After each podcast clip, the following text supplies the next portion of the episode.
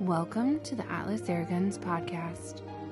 On this episode, we talk to competitive shooter Nikolai Boldov, also known as Russ Bear, the champion of the 2019 Extreme Bench Rest and five time Russian airgun shooting champion.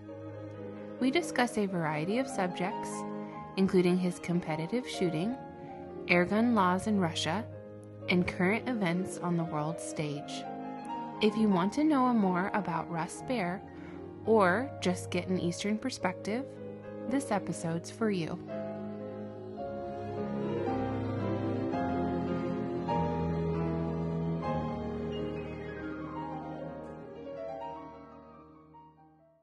Tell us about yourself. You're in Russia. I think the audience would like to know about what the temperature is like where you are because Russia is massive and most Americans are just geographically ignorant on how big it is. Absolutely. Uh, so I live in Russia. My name is uh, Nikolai Boldov, as many of you may know. I live in Moscow, and nowadays we have about uh, zero uh, Celsius degrees. So sometimes it's snowing, sometimes it's raining, mm, windy, as we usually uh, feel here in spring. I have three higher educations. My first higher education is international private law, and my main job uh, nowadays is a head of legal department in logistics and transportation company. The second higher education is a translator of English. Unfortunately, I don't have too much practice, so it's not perfect at, uh, at all, and I'm not native speaker, so sorry for my mistakes. And the third higher education is a Master of Business Administration MBA degree in strategic management of companies. But at the same time, I have my I can call it second job because uh, due to my being great fan of air guns for already I think nine or ten years, um, I think in 2018 a lot of people just started asking me to prepare air guns for them because I've taken uh, several golds and uh, silvers and bronzes on uh, Russian air guns uh, championships and they've seen that my approaches to preparation of airgun, to tuning, to customization is quite effective, so to say. And after that, I got into that business, and you know, I don't have weekends. Really, I think that I had just a couple of them for several last years because uh, I used to stay after my main job because I have my workshop in the same building as my main job. I have my own shooting range here. It's uh, up to 160 yards, so I can allow myself to shoot in good conditions. Of course, it's not indoor shooting range; it's semi-open shooting range, so to say, mm, and it allows me to prepare real, real accurate air guns. And I can really call it my second job nowadays because it allows me to earn some money, to spend this money for my hobbies, to improve all my equipment, uh, to train as I want, and uh, my tradition to have at least one shooting bench rest shooting practice uh, per week. It's about two three hours, and it doesn't matter what weather it is in the street. Uh, once I had practiced in minus thirty Celsius, Celsius, it's about minus, I think minus thirty Fahrenheit, so it's really cold. But I went out and uh, I made my shooting practice, and I was extremely happy with it. So you have an indoor range? Um, I have an outdoor range up to 160 yards. Yes, and if we speak, speak about Moscow uh, and Russia generally, we have uh, not many indoor shooting ranges, and of course we need them. And the price is crazy to, to compare with with the United States, for example. In Moscow, we have just two indoor shooting ranges with a long distance up to 110 yards it's 100 meters. So we measure distances in Russian um, imperials, in metric system, sorry, in meters.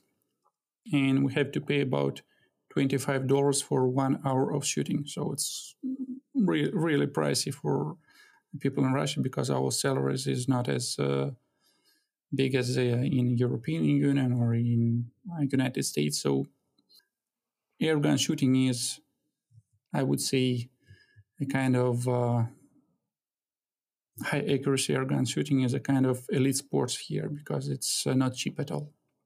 Do you guys have access to regular powder burning firearms or is it just air guns? Um, yes, of course, we have access to um, firearms. First of all, almost every man can uh, get a shotgun, but you have to pass through special medical commission. You have to pass through uh, special studies. Then you have to pass through exams, and after that, you'll be allowed to buy your first shotgun. That's actually pretty pretty liberal with the gun laws. Then that's that's not too bad. Uh, yes, that's right. Uh, just let me continue a little bit about firearms. Uh, and after owning uh, a shotgun for five years, we're allowed to buy rifles here. Uh, all rifles are allowed, semi auto are allowed, but full auto can't be owned by usual people, only by militaries or special forces employers. So that's what we have here about firearms. And if we speak about air guns, you know, we've got some problems really. a year ago, when we had several uh, people being killed from air guns, our government decided to make laws much more strict than they were before. And nowadays, we can legally own just the guns before below seven and a half joules uh, power. So it's mostly four and five caliber, uh, 177 caliber. Uh, and we've got to get special license, the same license as we get to buy shotgun, to own air gun up to 25 uh, joules power. But we all understand that it's not serious at all. And just a year uh, before, I think it, it was 2021 when the laws became much more strict, we could get fine if we uh, or penalty if we make air gun more powerful. They could confiscate the gun, confiscate the scope, and it, it was not just too scary for us, so to say. So a lot of people made powerful guns, the same as I did, and they tuned it. But a year ago, uh, a man who makes a gun, an air gun, uh, more powerful than seven and a half joules uh, may go to jail up to two oh. years. So now it's a criminal offense, and a lot of people had to give up um, air guns here and to give up air gunning, to give up sports. So, as a fact, I would say that uh, they killed air gun sports in Russia now because, you know, we didn't have a lot of sportsmen here. We had a lot of hunters, and uh, during uh, Russian Air Gun Championship, we could uh, gather about I think 70, 80 people from all over the, the country to shoot bench rest, field target, hunting field target, uh, var- varmint, and so on and so on. Nowadays, uh, of course, we will never get such amount of people because, y- you know, we can expect just police coming in any second and then we'll have big trouble here. So, so I'm a legal person, so to say. So when you tune these rifles for other people, are these people living outside of Russia? No, no. Uh, Russian laws allows us to have air guns only inside of Russia. We can't order any air guns from abroad, and we can't send them abroad. The only way to get air gun from abroad is to take it with you as a baggage in airplane, for example. And there's no any other ways. Or again illegal uh, way just to disassemble it and to send it by parts in several parcels. So, but again, it's illegal. Right. So, how does the cold impact your precision shooting there? What kind of compensatory strategies do you use to keep shooting? Um, look, it depends on uh, which kind of uh, shooting I make. If I shoot bench rest, I just check my velocity. If it's fine, I do nothing. And usually I try to uh, make the adjustment of the gun in the way where uh, there's no any weather compensation, uh, temperature compensation, so to say. And of course, it makes me wasting much more air per shot, but um, my gun doesn't affected by uh, temperature, almost do, uh, doesn't affected by the temperature. And of course, if uh, it's a regulated gun, if uh, the plenum is small, of course, we will feel the difference. In, usually during cold weather, we will get uh, lower velocities and we have to make corrections. It's obvious. Uh, but when we shoot bench rest, it doesn't matter really because we can easily adjust uh, the settings of a gun. If we go hunting, of course, we have to put our gun uh, to the outside to cold weather and to check it to make adjustments. And only after that, uh, we have to go hunting. By the way, hunting with air guns in Russia is also not legal thing because we have to get special license and we can hunt only very small game here some birds and squirrels and i think uh, that's all really uh, and if we speak about uh, shooting steel targets we call it uh, varmint shooting when we put targets to different distances from 50 up to 130 meters so it's from 55 to 150 yards something like that uh, every 10 meters, and the target size is rather small. It's about one and a half inch. And there are no wind flags, so we have to read the wind using grass, trees, and anything we can use to read it. And in this situation, it's a problem because we've got to know how our air gun behaves itself with changes of weather, uh, how the projectile behaves itself. You've got to take into account all the weather conditions, and it's rather complicated. How did you get into air guns to begin with? I'll ask that question. Oh, you know, it's uh,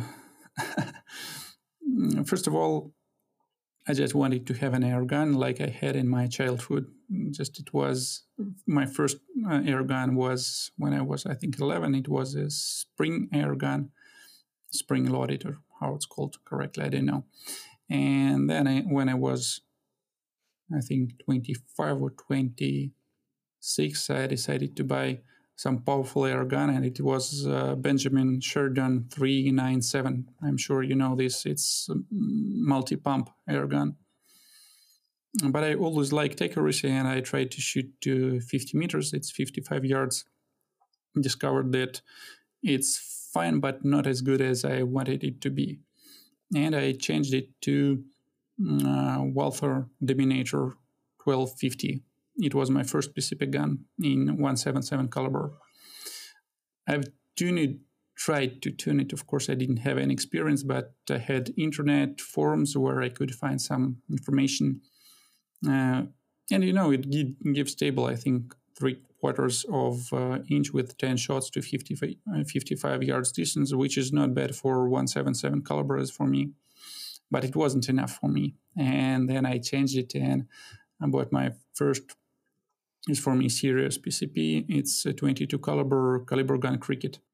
At that time, it was the last air gun that was made in Russia. After that, uh, the company and all its facilities went to Czech Republic. Um, I didn't know. Did you have any information that Kalibrgun Cricket uh, first was Russian gun? It was invented invented in Russia and produced in Russian from the very beginning.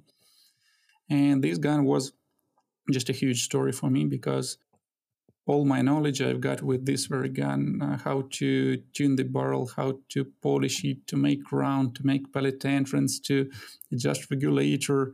I've tried a lot of different barrels with different twist rates, uh, different ammo. Uh, it was my first experience trying slugs, and it was I think seven years ago, or maybe even eight. It was really cool. And once uh, a man seeing me shooting in the indoor shooting range mm, told, Why don't you just try to go to uh, competitions? I said, Why not? Give me the contacts where to go. And in the very first year, I took uh, second place on that competitions for all the year, uh, between all the year competitors and then I started develop, develop, and so now I'm where where I am. So in 2019, you went to EBR. You won with a very unique gun. Can you tell the audience about that? Oh yes, it was a result of my uh, studies for all that years uh, of air guns, and uh, this air gun was based on uh, Jager air gun. It's Russian PCP, uh, not regulated one and um, it was produced by Klimovsk Special Ammo Factory. So it's an old Jager old good, um, good Jaguar. They have several uh, generations, and it was old one. And the only original part that was left is the body of main tube, where the valve and hammer is situated. All other parts were either tuned, either custom built from the very beginning. Now, for example, it was also a long story because a, long story because I had to get United States visa, and at that time it was possible. Nowadays, I unfortunately, uh, no any Russian can get United States visa due to all that political stuff. And at first, I've prepared uh, an air gun with uh, 1100 air gun bottle, and uh, as it was not regulated, it allowed me to have about 45 or 50 very very stable shots if we speak about uh, accuracy and velocity, I think that the corridor of speeds was in three meters per second, so nine feet per second, something like that. It was really good and it was sub MOA accuracy. Uh, but then the rules of extreme bench rest changed, and uh, I found it uh, only three months before extreme bench rest, and I had to rebuild my air gun to make new uh, air transport part and to use 500 cubic centimeters air tank. And I had to build new uh, aluminum chassis for this air gun. And you know, this gun was even better than my previous generation of the Jaguar. And I think that the way to success was in the barrel because the barrel I used there, it was also custom made. Uh, I've made studies for, I think, two years trying to find out which parameters of barrel should I use to get high speeds with heavy pellets and to get good accuracy. And the result of my research was uh, order of a small batch of uh, such barrels on Lothar Walther uh, factory with special parameters, and all these barrels gave me sub-MOA accuracy. So I was absolutely satisfied with it, and that was one of uh, parts that helped me to get gold on extreme bench rest. And of course, uh, trainings every week, sometimes twice a week, using wind flags. Um, I wouldn't say that studying wind correction uh, when we see the wind flag just when you practice a lot, your brain knows what correction to take and which wind holdover to take. And that's the only way to get high results as for me. Of course, you can be lucky and uh, we can't just say that it doesn't work. It does works, but it will not allow you to have stable high results as for me. So we know that there's a war going on with Russia and Ukraine right now. And I know that shooters in Russia are probably being impacted in a severe way.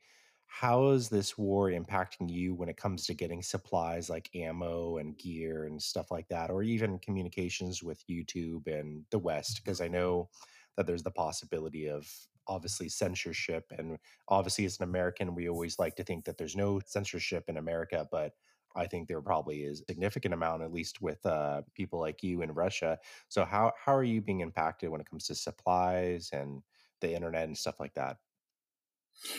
First of all, I'd like to say that our approach is a bit different to this question. Uh, we don't think that it's a war, it's a special military operation.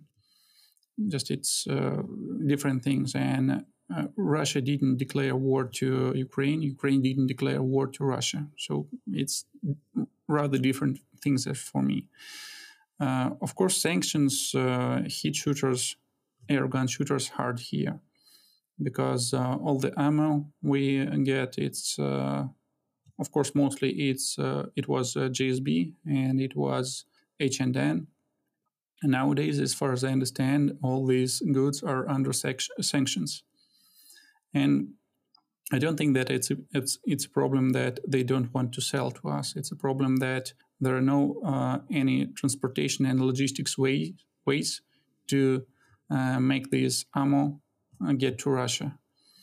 But I'm sure that uh, this problem will be solved in several months. I mean, logistics problem, because they can be shipped through Turkey, for example, and Turkey didn't give any sanctions to Russia. So it's solvable questions. And As for me personally, you know, mm, if I find a good projectile, I try to buy as much as I can because I know that uh, even if, if we speak about a JSB, one batch uh, differs a lot from another batch. And if they look alike, if they weight alike, it doesn't mean that they will give you the best accuracy. And for example, a lot of shooters who shoot 22 caliber knows that uh, JSB Monster redesigned old ones up to 18 or 19 year they were very good they were were very precise and after that dates uh, you can use them to adjust the settings of your gun. Not more is for me. And i bought uh, about 200 tins of that pellets in 2017 2018 and i think that i will have enough of them for one or two shooting seasons. And of course after that i'll have to find the way out and to choose probably another caliber or another projectile if you speak about firearms then uh, you know of course many shooters get used to foreign ammo but after sanctions of 2014, when uh, Crimea voted to uh, be united with Russia, uh, all this ammunition was under sanctions. So it was not affordable for us because only smugglers could get that uh, ammo here. And one shot, for example, if we take uh, Lapua, uh, one shot of, of Lapua in 308 Win caliber uh, costed here about $10. So it was extremely, extremely expensive, even for rich people. And that's why mm, people started reloading ammo and they get really good results with it. Uh, there are some problems with uh, powders in Russia because uh, the quality is not as stable as, for example, uh, Finland uh, Vihta powder or the same class. And there are some problems with high accuracy bullets here, but I'm sure that we shall overcome.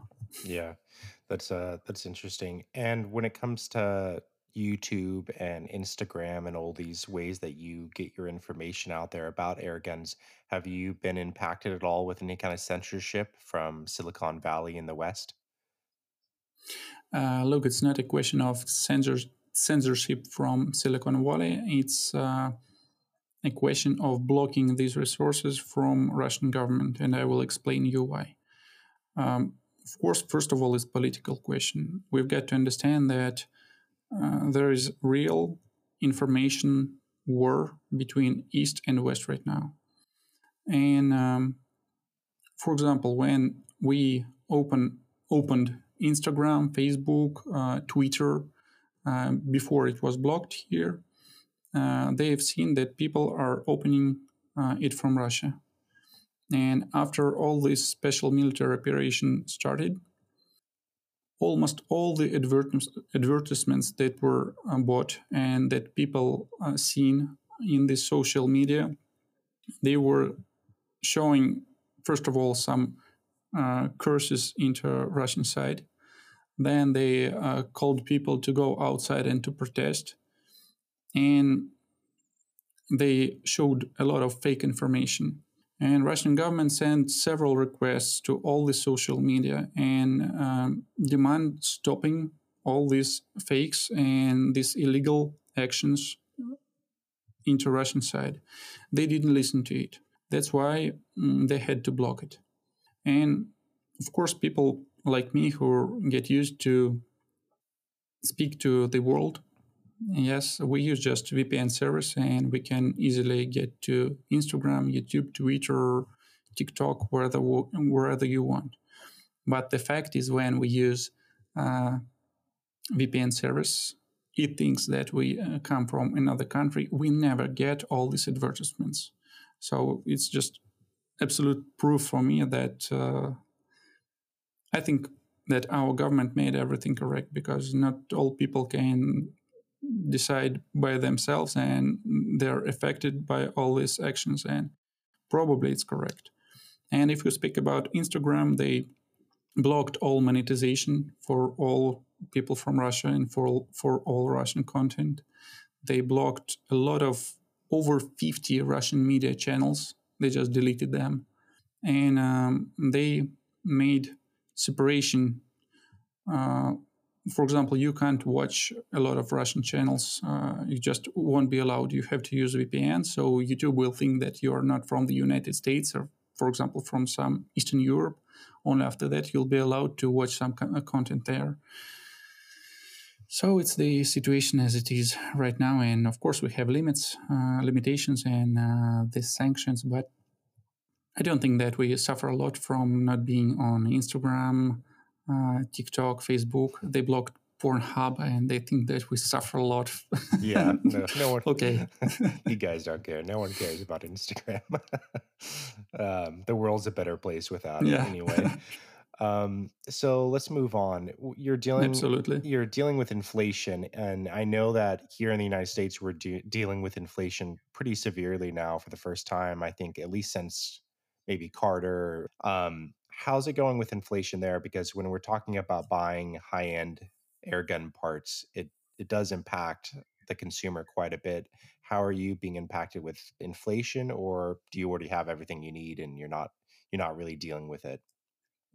Um, look, first of all, if we speak about inflation, I think that we'll have to start watching the inflation from uh, the COVID period started. And uh, it's true that during that period, inflation was rather high. I would say that it was about 10 15% per year. And nowadays, after uh, that special operation started, it was just panic. It was panic uh, between usual people that you know Russia had a lot of revolutions, and we had revolution in 1917.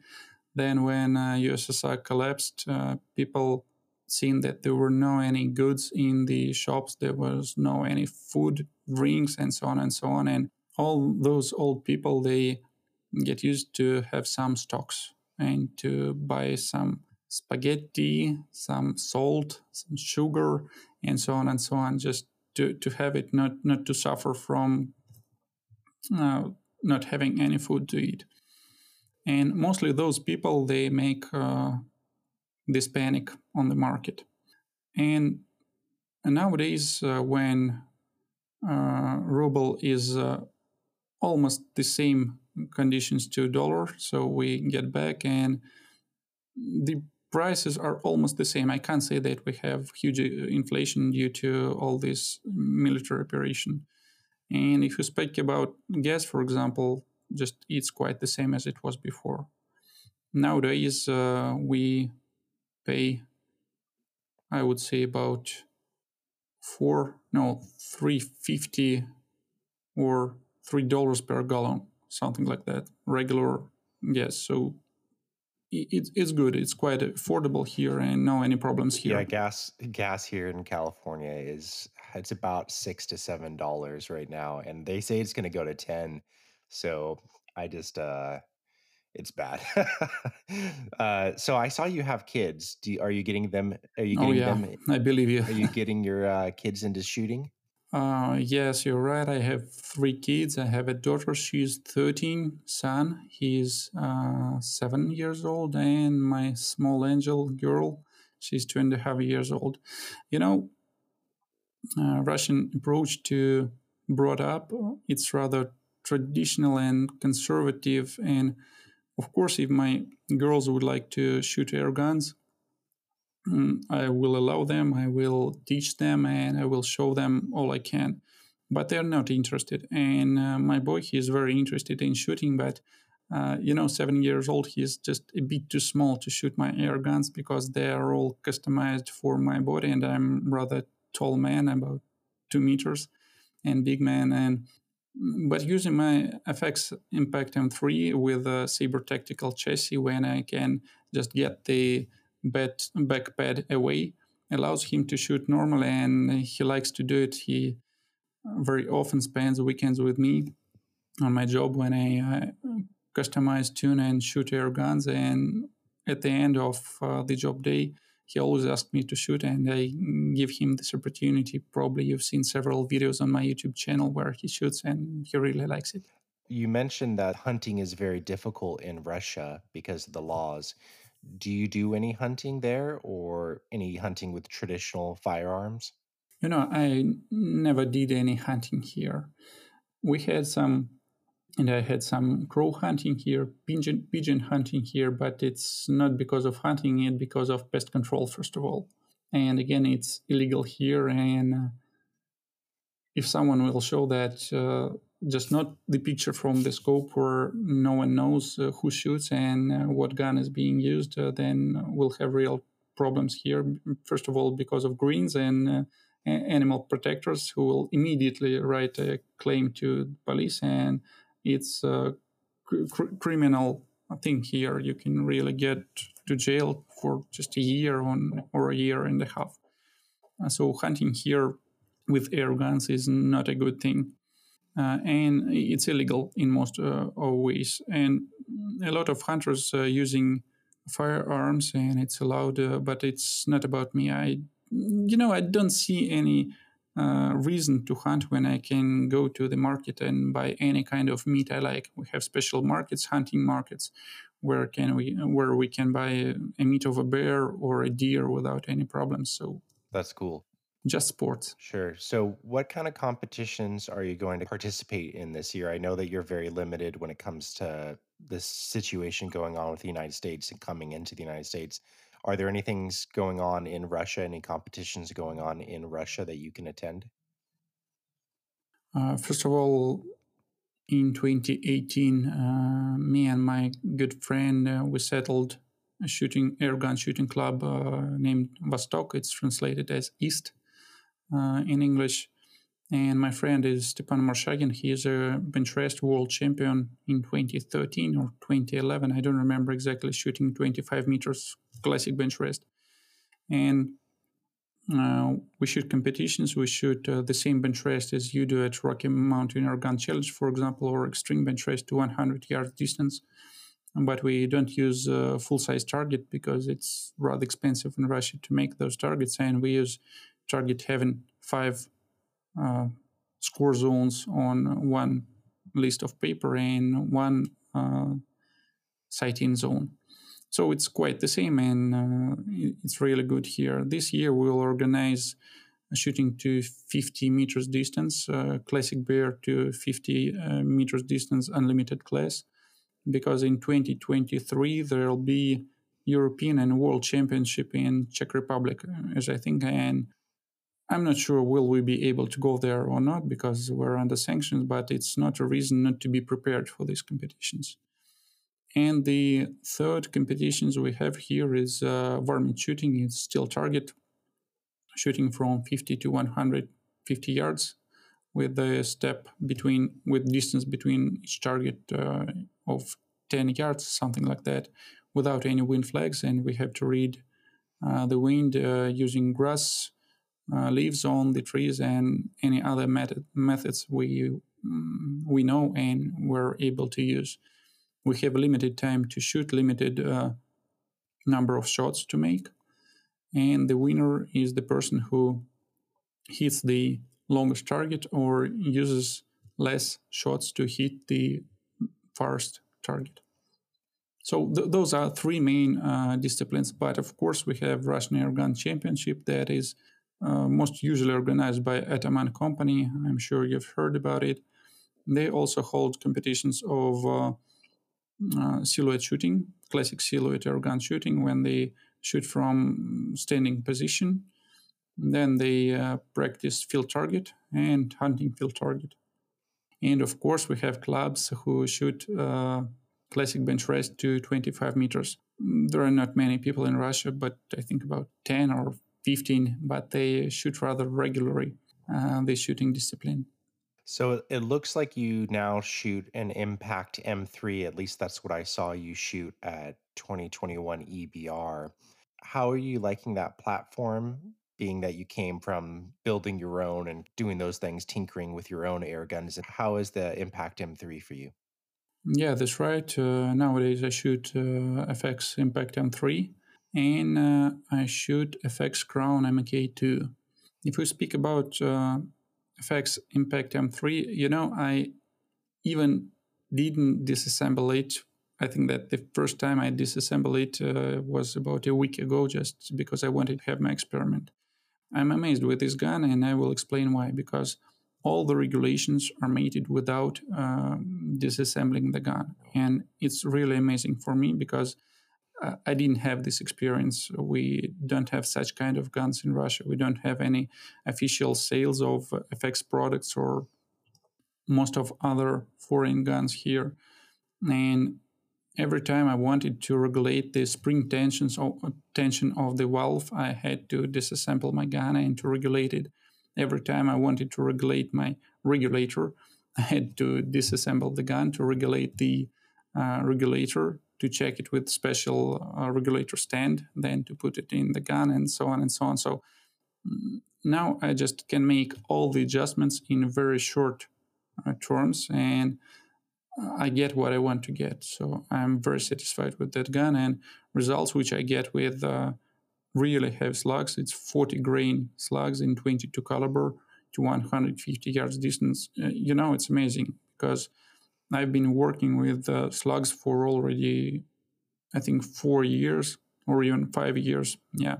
And I get used to shoot heavy slugs. I've made several guns and I've taken the first place on Russian Air Gun Championship shooting slugs, uh, bench rest with slugs in special class of uh, that shooting competitions.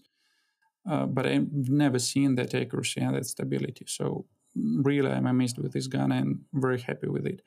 There's only one minus uh, in all this situation that I'm a big guy and it's very hard for me to shoot bullpups.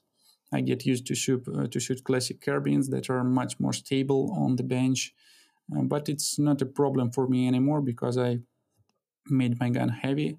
I've made uh, I use Saber tactical chassis that allowed me to use bipods under the bottle.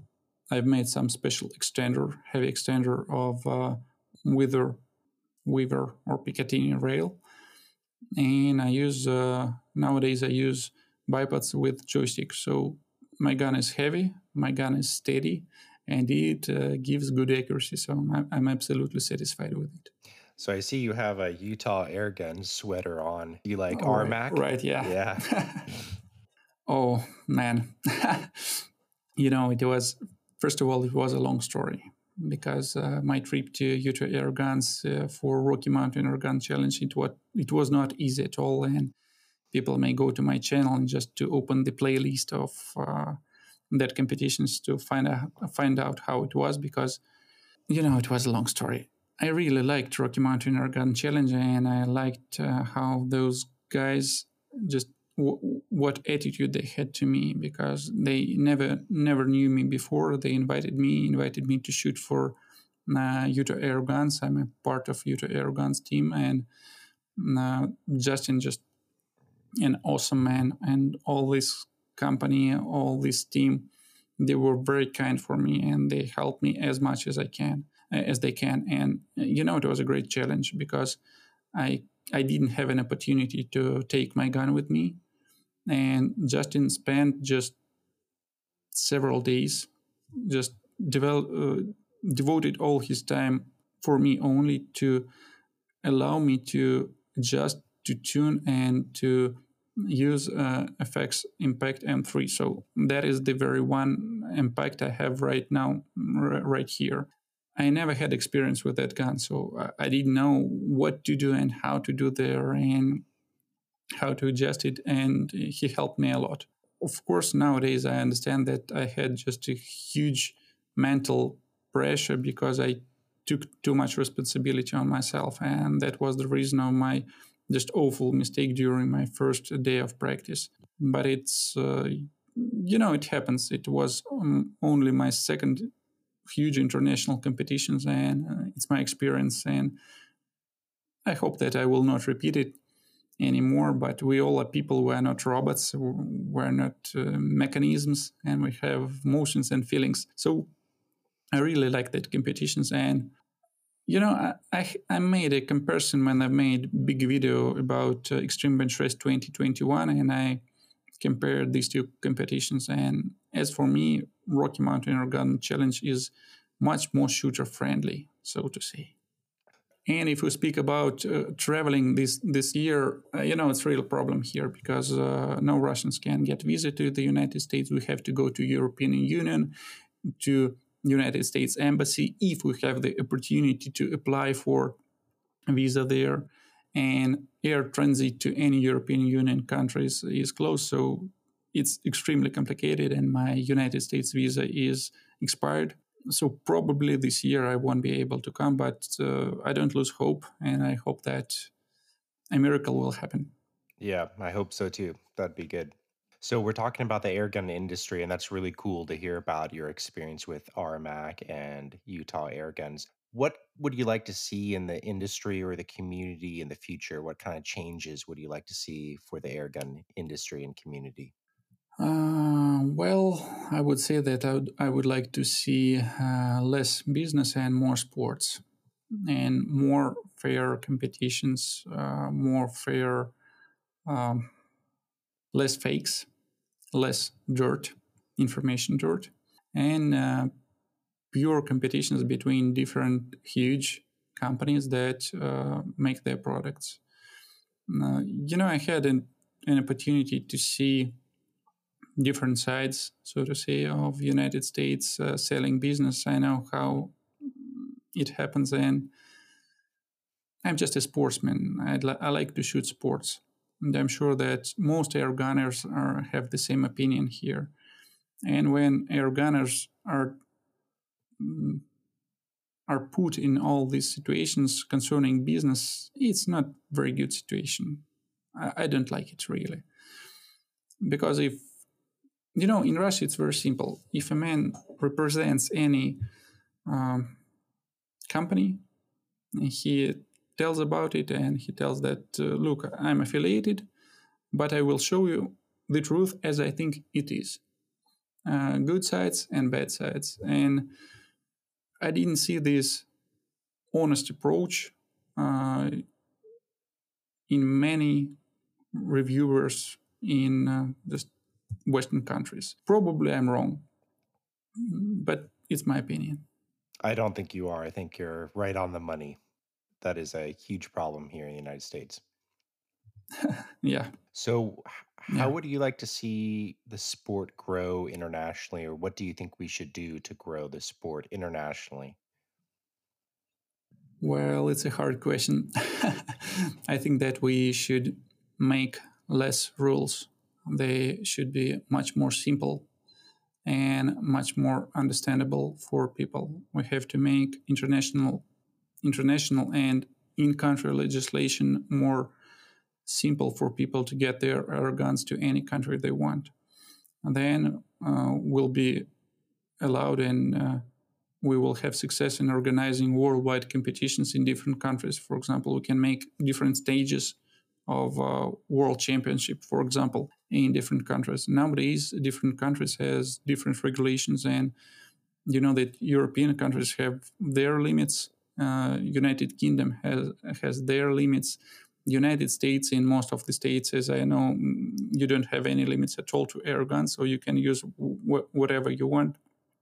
And I think that it is the main reason why air gun sports are not as popular as uh, firearms sports or just some I don't know, biathlon competitions where they use 22 LR because they all have one rather simple and uh, understandable for people rules. Uh, it's not, uh, that's not the situation we have in airgun sports as for me. So, where can people find you and your content going forward? Because I think that's something that's kind of important. Where can people find you on YouTube and so on? I think that the most simple way to find me is uh, my YouTube channel. It calls Russ Bear RB, or you can just uh, type Russ Bear Air Guns, and uh, you will find my channel. And it's not too big right now; it's about eleven thousand subscribers. But uh, nowadays, it's one of the most popular airgun channels in Russia, and I make English-speaking contents. If we speak about air guns that you have in the United States or just uh, out of Russia. And of course, there's no any sense making English speaking videos about air guns that are not sold out of uh, abroad from Russia, so I make it in Russian only. And I try to explain how to, at least I try to show which results we can get uh, during our high accuracy shooting. And my approach is to make videos, uh, to make undoubtable videos. That's why I make videos uh, picture in picture, usually from at least two sides, uh, so people can see me shooting. And at the same time, people can see the picture from my scope, from Russ Bear Scope Cam. It's uh, my scope cam that I developed in 2016. And as far as I know, I was the first to use uh, GoPro like camera with changed lens to get full screen picture and to get high quality slow motion. I think that next week I will uh, make another video. I will publish it about uh, shooting different barrels of uh, FX. It's 700 millimeter barrels and 800 millimeter barrels at high speeds. Uh, it's about 300 meters per second. It's uh, 990, I think, FPS with 40 grain slugs in 22 caliber. So it's the most simple way. And uh, another way is to go to Facebook and to search for Boldov Nikolai. And the same about Instagram. I don't have Twitter accounts or uh, how it's TikTok, Instagrams. Uh, I don't think that they are useful for developing airgun sports. Uh, is there anything else you'd like to say to the audience before we close today? I want to say that Russians are quite the same people as all the others. And our mentality doesn't allow us to hate someone if we don't have real reason for it. And just try to get information from very different sources. And you don't have to believe media always without just taking your own brains, without taking analysis. You know, I had experience of some people from the United States just cursed me for all that situation. And I tried to discuss it with them, but they were just like, uh, I don't know, zombies. They repeated the same phrases, and all my tries to show that situation is not quite as they think was not accepted at all. So let's use our brains. Uh, let's live in peace. And, uh, you know, Russians are sometimes tough, but uh, we are as we are, and really we're kind nation, and we don't like wars, and you will not find a single history fact when Russia started any war without any protection. So I want to say that let's live in peace, stay safe, and I hope that health and peace will be in your house, your family, and your life. And I hope to see you in the United States on the biggest competitions in the world because I want to shoot with the best of the best guys. And I hope that I will have that opportunity. Thanks for your time. Thank you very much for coming on the Atlas Airguns podcast. You're always welcome back on. And this has been a great conversation. So thank you so much, Nikolai. Thank you. Bye bye.